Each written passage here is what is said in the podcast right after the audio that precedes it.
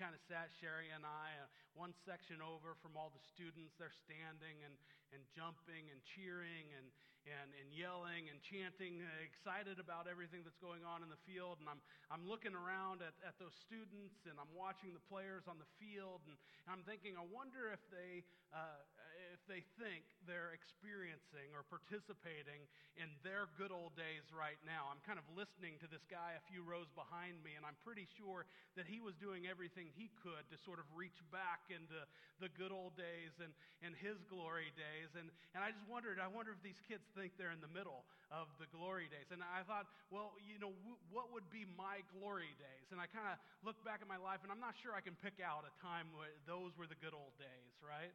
But Jesus, as he's preaching the sermon in Matthew chapter 5, 6, and 7, he's te- teaching to this audience. And if you polled his audience as he's preach- preaching this message we've been looking at, and you asked them, when were the glory days? When were the good old days? They would point back in Israel's history to this time when King David was on the throne, and, and Israel was sort of at its height of military power and political influence. And, and even King David was a guy who Scripture describes as a man after God's own heart. And so, in so many ways, even their relationship with their Creator, their God, their, their influence that God had over the nation was sort of at its pinnacle as well. And, and for sure, Jesus' audience would have pointed back to King David as sort of the glory days, the good old days.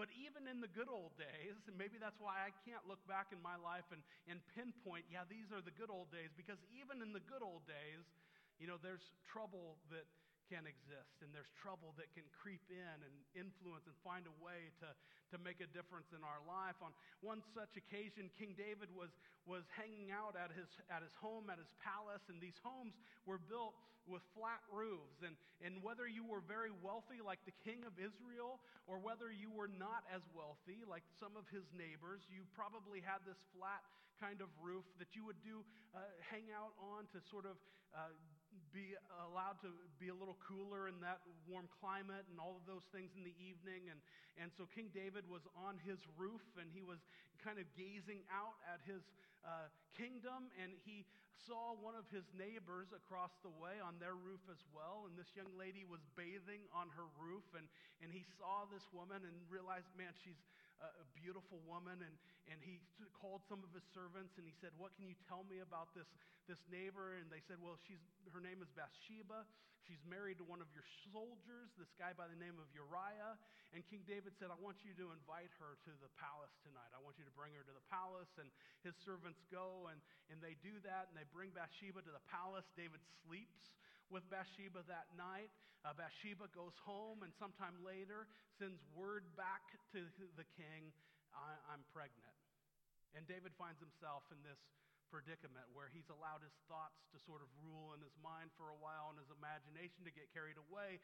And that thought and that imagination has led to sin. And now he's in this predicament where he's got to figure out what do I do now? And he decides to sort of keep the bad uh, decisions rolling. And he decides, I'm going to cover up this mistake, this sin that has that I've committed in my life. And so he says, Hey, I want you to send for her husband Uriah and bring him back home. And when he comes back home, you know, he'll, he'll be able to stay in his house and he'll, he'll uh, uh, sleep with his wife. And, and as far as anybody will know, this baby will be Uriah's baby. And so King David does just this, and he invites Uriah back home, and Uriah arrives at home, but uh, he says, Look, my, my fellow soldiers, the, the men that I'm serving with, are still in battle, and while they're in battle, I'm not going to enjoy you know, the comforts of my home. And so Uriah sleeps on his front porch that night. And when David hears that Uriah had slept outside, that he hadn't uh, gone home really and slept with his wife, he said, Well, we've, we've got to work a little harder at this. And so tell Uriah not to go back to the battle yet. Tell him that we're going to throw a party. And he's invited to the party at the palace. And, and the servants tell Uriah this. Uriah comes to the dinner party, and, and King David does everything he can to make sure that Uriah has too much to drink. And assuming that when he has too much to drink, when they send him home, he'll go home. And, and as far as he knows, the baby will be his.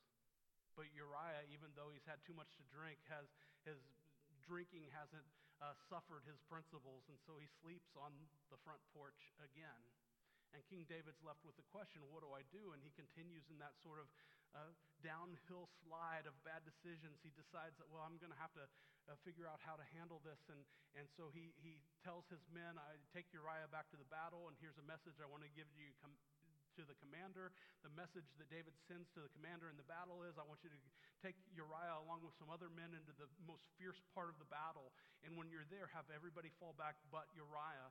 Leave Uriah there and let the battle kind of take its course. And so David's men follow his instructions. And they go with Uriah into the middle, the most fierce part of the battle. And when they arrive, everyone but Uriah falls back. Uriah has no clue that everyone's leaving. And they take off and fall back and retreat, and Uriah is left there to die in the middle of battle. David, because of a thought that he allows to sort of camp out in his mind, he makes all of these bad decisions, and he ends up, at the end of the story, a murderer. All because of this thought life that David allowed to sort of build and, and play in his mind. And, and certainly, if we look back at Israel's glory days and, and to King David in this circumstance, we, we learn that we should absolutely pay attention to our thought life. And Jesus teaches in Matthew chapter 5, verses 27 to 30, uh, two reasons that we need to pay, pay special attention to our thought life. If you have your Bibles, I'd love for you to open them to the fifth chapter of the book of Matthew. We're going to take a look at verses 27 to 30 this morning. Matthew chapter 5, verses 27 to 30. Matthew chapter 5, verses 27 to 30. This is what God's word says. You have heard that it was said, You shall not commit adultery. But I tell you that anyone who looks at a woman lustfully has already committed adultery with her in his heart. If your right eye causes you to stumble, gouge it out and throw it away. It is better for you to lose one part of your body than for your whole body to be thrown into hell. And if your right hand causes you to stumble, cut it off and throw it away.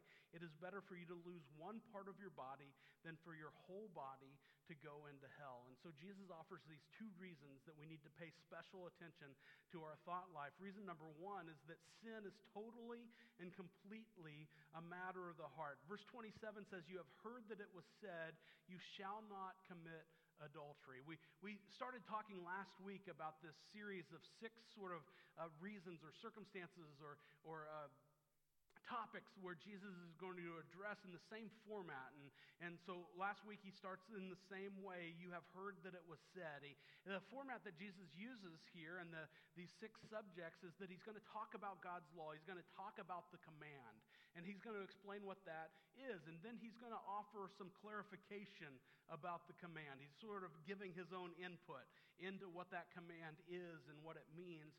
And then finally, he's going to offer some practical advice on how to follow out, you know, live out his input in that command. So if you look at last week's uh, topic, it was murder. And so the command was, You have heard it said, do not uh, murder. And, and so that's the command that Jesus talks about. And, and then he's going to clarify that, right? And, and so he, he says, But I tell you that, that even if you're angry with a brother, it's the same thing as murder. And so Jesus offers this clarification. And then he, he gives us some practical advice, doesn't he? He says, Hey, if, if being angry with a brother is the same thing as murder, then you had better settle that disagreement quickly. And so even when you're on your way to court, you know, you settle that disagreement. Settle it before you go seek somebody else to kind of intervene in that. You need to settle that disagreement quickly.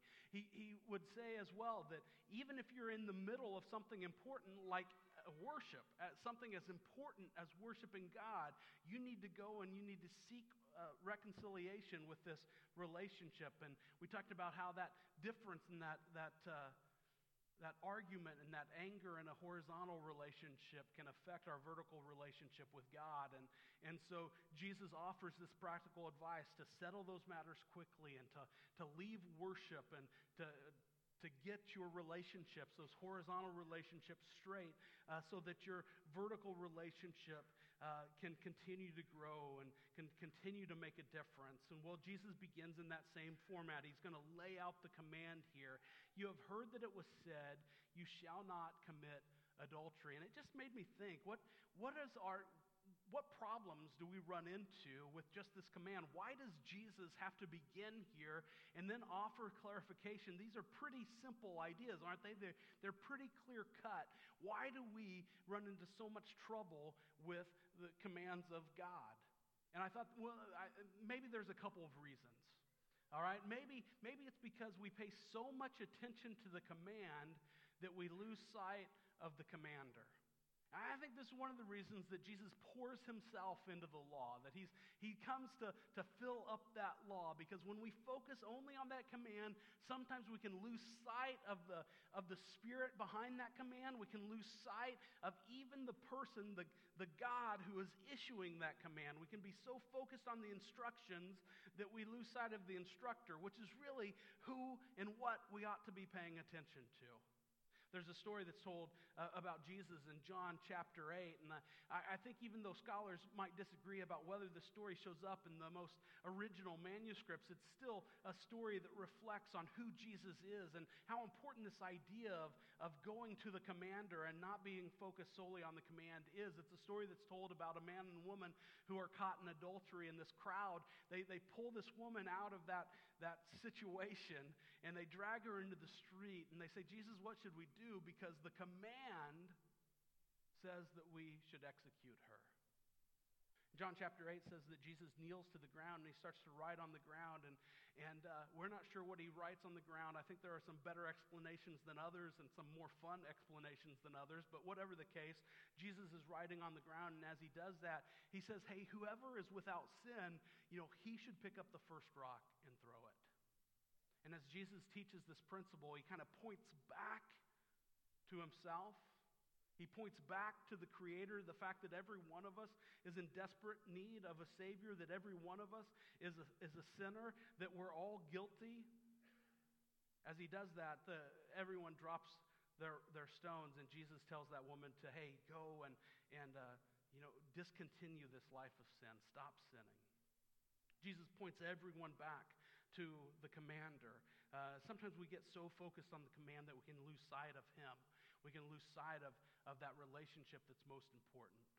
Sometimes I think when we focus only on the command, we, we start to, to try to sort of rationalize it, even to the point where we're so focused on the command that we're looking for different loopholes. This is part of the reason that Jesus offers his clarification. You know, we talked last week that you have heard it said. He, didn't say you read it in the, in the prophets and the law because uh, he's talking about what has been sort of added and detracted from that command.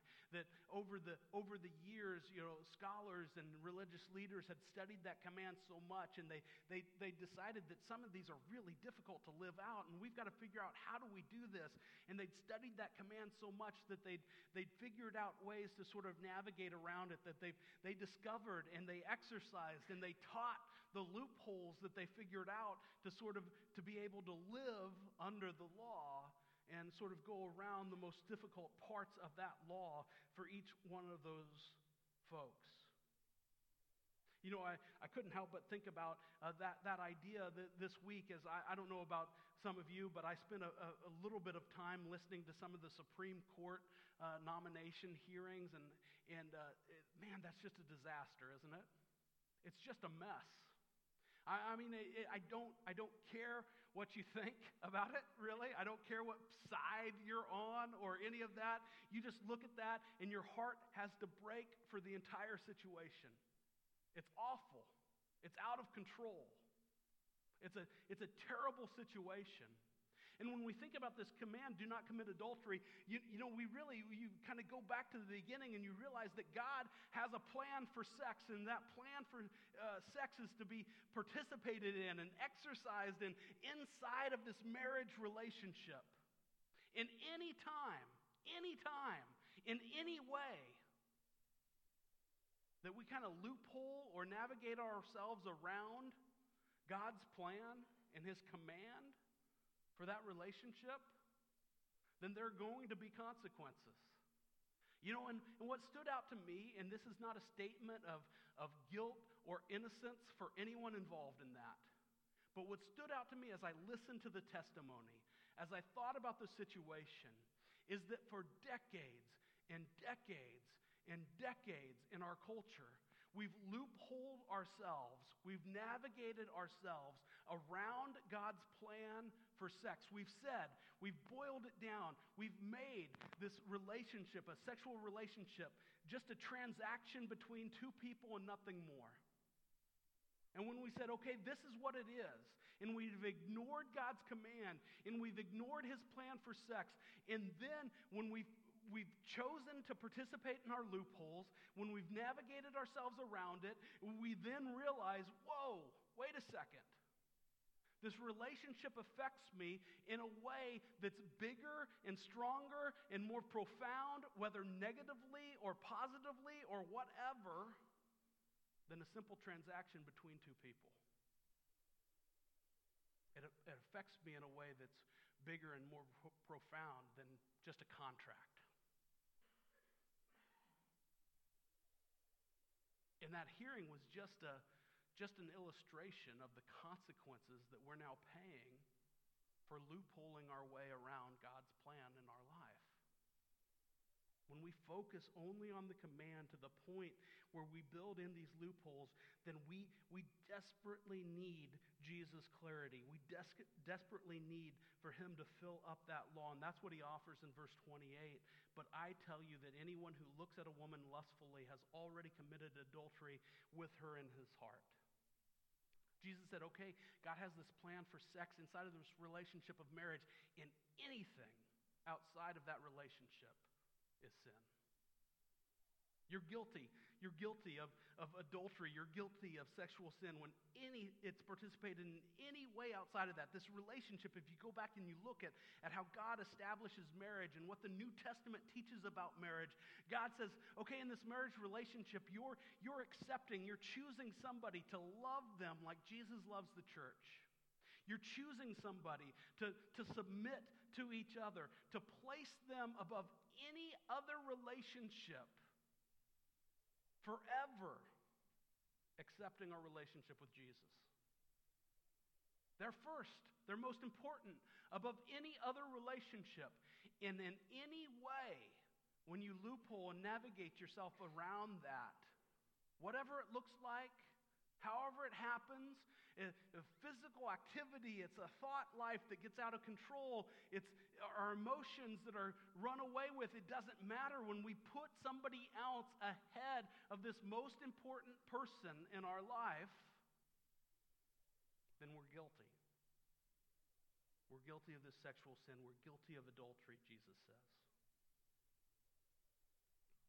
You know, it's no wonder when Jesus makes this kind of clarifications that, that monks in the Middle Ages decided, you know, whoa, this is, this is a big deal, and, and I, I got to figure out how to solve this. And so they would, they would literally move to the country, like to the wilderness, and they would build a tower. They essentially built these very simple but kind of tall tree houses to kind of hang out on and live for extended periods of time. They thought if I get further, far enough away and I'm sort of above everything, then my eyes won't see, my mind won't wander, and I will be able to live a life free from sin. You know, it sounds like a kind of a, a pretty good idea, especially if you like tree houses. But the problem with, uh, for me is I would go out to the country, I would build myself this, this treehouse, I'd be hanging out in it, and I'd be looking across the field and I'd see, man, that guy down the road, he's got a little, that treehouse looks pretty nice. I think his treehouse is a little nicer than mine. Why don't I have as nice a treehouse as he has? You know, I would find a way to kind of wander from God's plan because sin is absolutely, completely, and totally a matter of the heart. That's why Jesus talks about the eyes so much here when he talks about sin. It, it, temptation works that way, right? A, a, thought sort of enters our mind, and then we allow that, that thought, like David did, to sort of camp out, and our imagination takes over, and we begin to play out the what ifs in our minds. And as we play out the what ifs in our minds, then we start to justify why that, those what ifs are really okay. And as we justify that situation, then more likely than not, we'll go ahead and live out that thought and that imagination and that justification. And even in that description, you think, well, that's okay, except the whole process is really sin, isn't it? At the very beginning, as soon as we let that thought camp out, You see, we could dissect this verse and we could talk about how the word looks in the Greek is, is to look and to look and to look. It's to go back and to go back and to go back. Just like King David, when he was on the roof, he had not sinned, right? When he looked out at his neighbor who happened to be bathing across the way, he had not sinned. It's when he allowed that thought to sort of camp out and his imagination to run off with the what ifs that sin magnified and, and, and sort of camped out in his life. And when we exercise those thoughts and those, those, that imagination, then that sin leads to, to lawlessness. Jesus, or, or John describes it like this in 1 John chapter 3, uh, verse 4.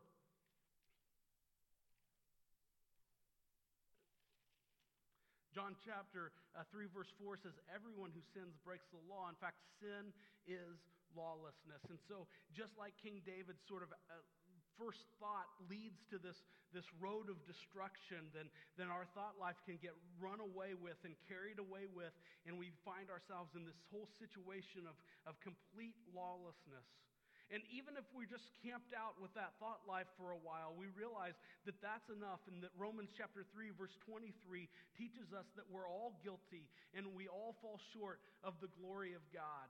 And we realize that all through Scripture, God's law teaches us over and over and over again. The prophets, New Testament teaches us that there is a real problem with sin. The prophet Isaiah said that, described that problem like this in Isaiah chapter 59, verses 1 and 2. Surely the arm of the Lord is not too short to save, nor his ear too dull to hear, but your iniquities have separated you from God. Your sins have hidden his face from you so that he will not hear.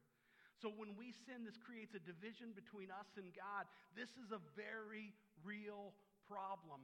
It's such a big problem and such a real problem that Jesus needs to offer a solution to this sin. And reason number two that we ought to pay attention to our thought life is that there is only one solution to sin. Look at verses 29 and 30. If your right eye causes you to stumble, gouge it out and throw it away. It is better for you to lose one part of your body than for your whole body to be thrown into hell. And if your right hand causes you to stumble, cut it off and throw it away. It is better for you to lose one part of your body than for your whole body to go into hell. Now, we're going to talk about this practical advice. Remember, that's the Jesus format here. We're going to look at the command and then the clarification and then the practical advice. And we're going to talk about this practical advice that Jesus offers here in verses 29 to 30. But first, I want you to notice that Jesus talks about the, the, the consequence to sin. He said, Man, it's better to gouge out your eye or cut off your hand than for your whole body to be thrown into sin. See, uh, the prophet Isaiah talked about the separation that sin creates in our life, and, and sin divides us from God. It keeps us away from Him. And Jesus talks about this eternal separation in the terms of hell. Jesus believed in and taught this physical, eternal separation from God. That's a real problem for each one of us if Romans chapter 3, verse 23 is true that all have sinned and fall short of the glory of God. And so Jesus says that we need a solution. And he begins this conversation about the solution with some practical advice, as long as you're okay with practical being kind of a relative term, right? Because Jesus says, hey, if, you, if you're having these lustful thoughts, if you're looking at somebody, something, then you better gouge that eye out. Or if your hand causes you to sin, you'd better cut that off, that hand off. Now, that's really extreme, huh? I mean, that is radical advice, not so much practical advice. And I think it's pretty clear that Jesus is using hyperbole to describe this practical application. But it's not enough to just sort of have this matter of, a fact, matter of fact conversation because the problem of sin is true and real. And every one of us has that problem. And so if that problem exists for every one of us, then we had certainly we should certainly approach sin in a radical fashion.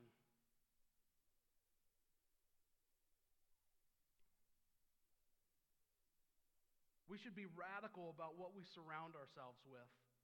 Uh, that's kind of the situation here, right? If, if that thought life camps out and that, that what we see, it kind of makes its place in our head and we allow it to camp out and then, then it causes these situations, we should, be, we should be radical about what we surround ourselves with.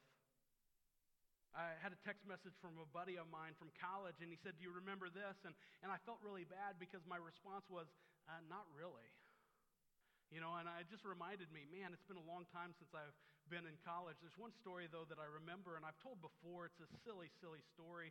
It was my sophomore year. I was living in the dorms, and, and some freshmen moved in down the hallway, and there was one kid in particular, uh, his freshman year, who was kind of shy and, and didn't didn't talk to anyone very much, it seemed like. In fact, I only heard him say this one phrase, and I don't, to this day, I'm not sure what it means, but over and over and over, this young man would use this phrase, moger. You could ask him, hey, what's the weather like? And he would say, moger. And I thought, this is ridiculous. You know, read a book, you know, figure something out, uh, have a conversation. And he would say this over and over and over again. And pretty soon, on this small campus of like 300 college students, you know, this caught on, and people started to use this in, in all their conversations, and it sort of bewildered me. And I thought, I, we're in college for crying out loud. You know, we, we maybe ought to be able to walk around and have a conversation that included something more than ogre. And I decided I'm not going to use this ever. This is a fad that has to die. I will not promote this. We're sitting in dorm room one night, you know, studying, and, and we're talking, and, and somebody, we, we're joking around and, and kind of being st- stupid guys. And, and uh, so this kid is kind of pestering me, teasing me, or whatever. And, and he says something, you know, about my mom. I don't know what we were talking about. But, but I just remember thinking, man, I, I, I need to be smart here. I need to be clever. I need to have some kind of comeback that, that kind of levels the playing field here. And so my mind is racing as I'm, I'm trying to come up with just the right words to say. And as I'm sort of that thought is percolating, my mouth is working before my mind has caught up. And these words come out of my mouth, these sort of words. And I say, mm, Moger. I mean, why? I was committed to not doing that. Why would those words, that phrase, come out of my mouth? Because the principles taught in Luke chapter 6, verse 45 are true. That the good man brings good out of the good stored up in his heart, and the evil man brings evil out of the evil stored up in his heart. For out of the overflow of the heart, the mouth speaks. In other words, what we're pouring in is eventually going to make its way out in our thoughts, in our actions, in our speech, in our conversation. And so we had better be radical about what we are surrounding ourselves with. You, you take that idea in the, in the terms of uh, adultery and, and, and sex and sexual sin, and our world is, is covered with all kinds of pitfalls here. You think about pornography, and the stats that, that are out are just are sort of horrifying. We're not going to spend a bunch of time here, but know that in the United States, and, and when people are surveyed about this stuff, 65% of men say that they viewed pornography in the last month. 35% of women have said they've viewed pornography in the last month. When that same survey is conducted inside the church, the stats aren't much different. There's a variance of 3 to 5%. It's, the results are nearly exactly the same. The average age of a boy in the United States to view pornography for the first time, 11 years old. 11 years old what we surround ourselves with, what we're pouring into us, when we look at all the issues we have in our country today with sexism and sexuality and marriage and just relationships and everything. Man, what we pour in, the evil man brings evil out of the evil stored up in his heart. The good man brings good out of the good stored up in his heart. For it's out of the overflow right? What we pour in absolutely matters. We had sh- certainly should be radical about what we're surrounding ourselves with. We should be radical about the, the time that we spend. And, you know, it, it's no coincidence that the story of King David and his sin with Bathsheba begins that when his army was off at war and David was at home in Jerusalem when he wasn't where he should have been.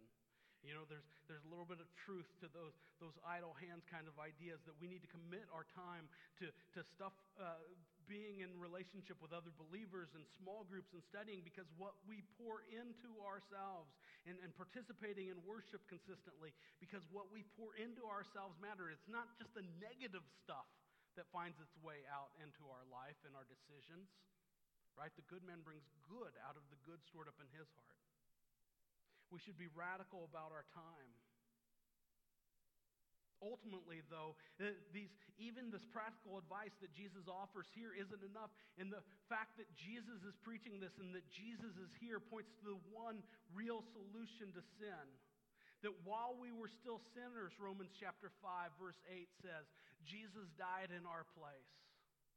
That Jesus is the only way that we can begin and, and have that relationship with God. John chapter 14, verse 6 says that Jesus is the way, the truth, and the life. Nobody comes to the Father but through him. And so we need, we are each one in desperate need of a Savior. When Peter preaches this message at Pentecost, you know, the crowd, uh, scripture says they're cut to the heart, and they ask him, What should we do? And Peter replied in Acts chapter 2, verse 38, by saying, Repent. Repent is a Bible word. It means to be radical about sin in your life, it means to change direction to be radical about what you're pouring in and what's coming out. It means to be radical about your time, to be willing to remove that stuff in your life, to pluck that eye out or cut that hand off. You know, take those radical steps. You know, when, when you think about pornography and just the junk that sometimes we pour into our, our hearts and minds through uh, technology and devices, uh, you have to be radical with that stuff. You know, if you, if you think it's too cumbersome or too aggressive to check what your kids are looking at on their phones or their tablets or their, their, their computers or TVs or whatever, man, you need to be radical about that. If you have issues with that, you need to use, at the very least, you need to use the technology with the gifts that it offers in these areas. You know, set the, set the passwords, set the protections. You know, our Netflix account, the only person in our family who knows the password to the Netflix account is my wife, Sherry. Right? That's not because I'm such an evil person, huh? I don't think. It's just because, man, we have the, we can be radical about this. We can protect ourselves a little bit. And we ought to do that. You know, we ought to be willing to be uh, just inconvenienced because that blocks all kinds of stuff, right? You know, for instance, this, this series is under review, and, and I heard that there's this football documentary on Netflix, and one of the football coaches on this documentary just lies about his whole credentials. And I thought, you know, for some of this stuff that we're talking about, I, maybe some scenes or some clips from this uh, Netflix documentary might be good. And so I, I try to find it on Netflix, and it's blocked. So evidently I couldn't show many clips, right? It's blocked. I couldn't get there. And, and so I could have called and asked for the password, but I'm lazy. I just thought I'll find a different illustration. This probably isn't going to work anyway.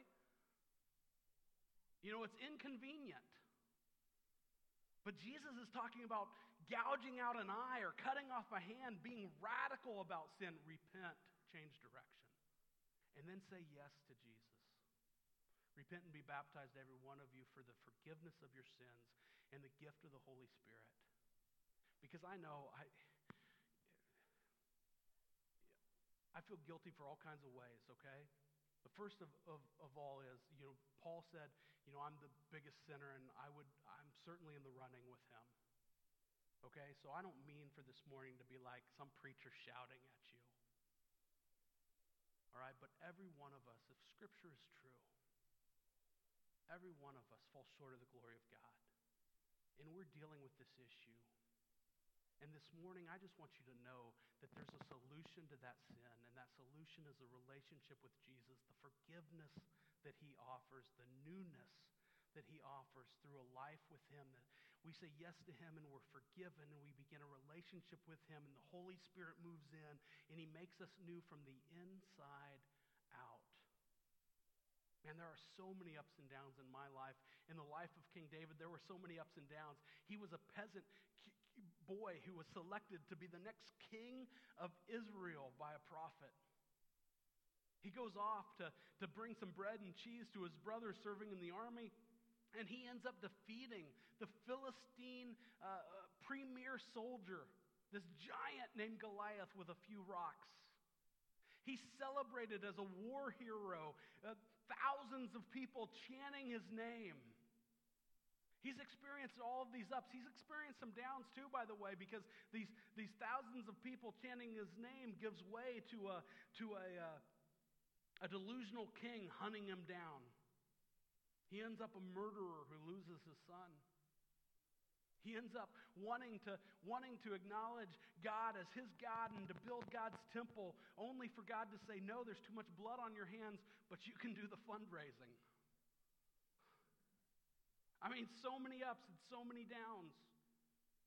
And I look back and I can't pinpoint the glory days in my life. I can look and see the ups and downs, and sometimes I have answers for why they're ups, and sometimes I have answers for why they're downs, and much of the time I don't have any for either. But I do know that I need, just desperately in my life, the answer, the one solution to sin a relationship with Jesus. He's offering that solution to you. He's offering that relationship to you. Don't leave this morning without asking me, somebody you've seen on stage, the person who invited you, beginning that conversation. How can I start this relationship with Him? Let's stand and worship Him together.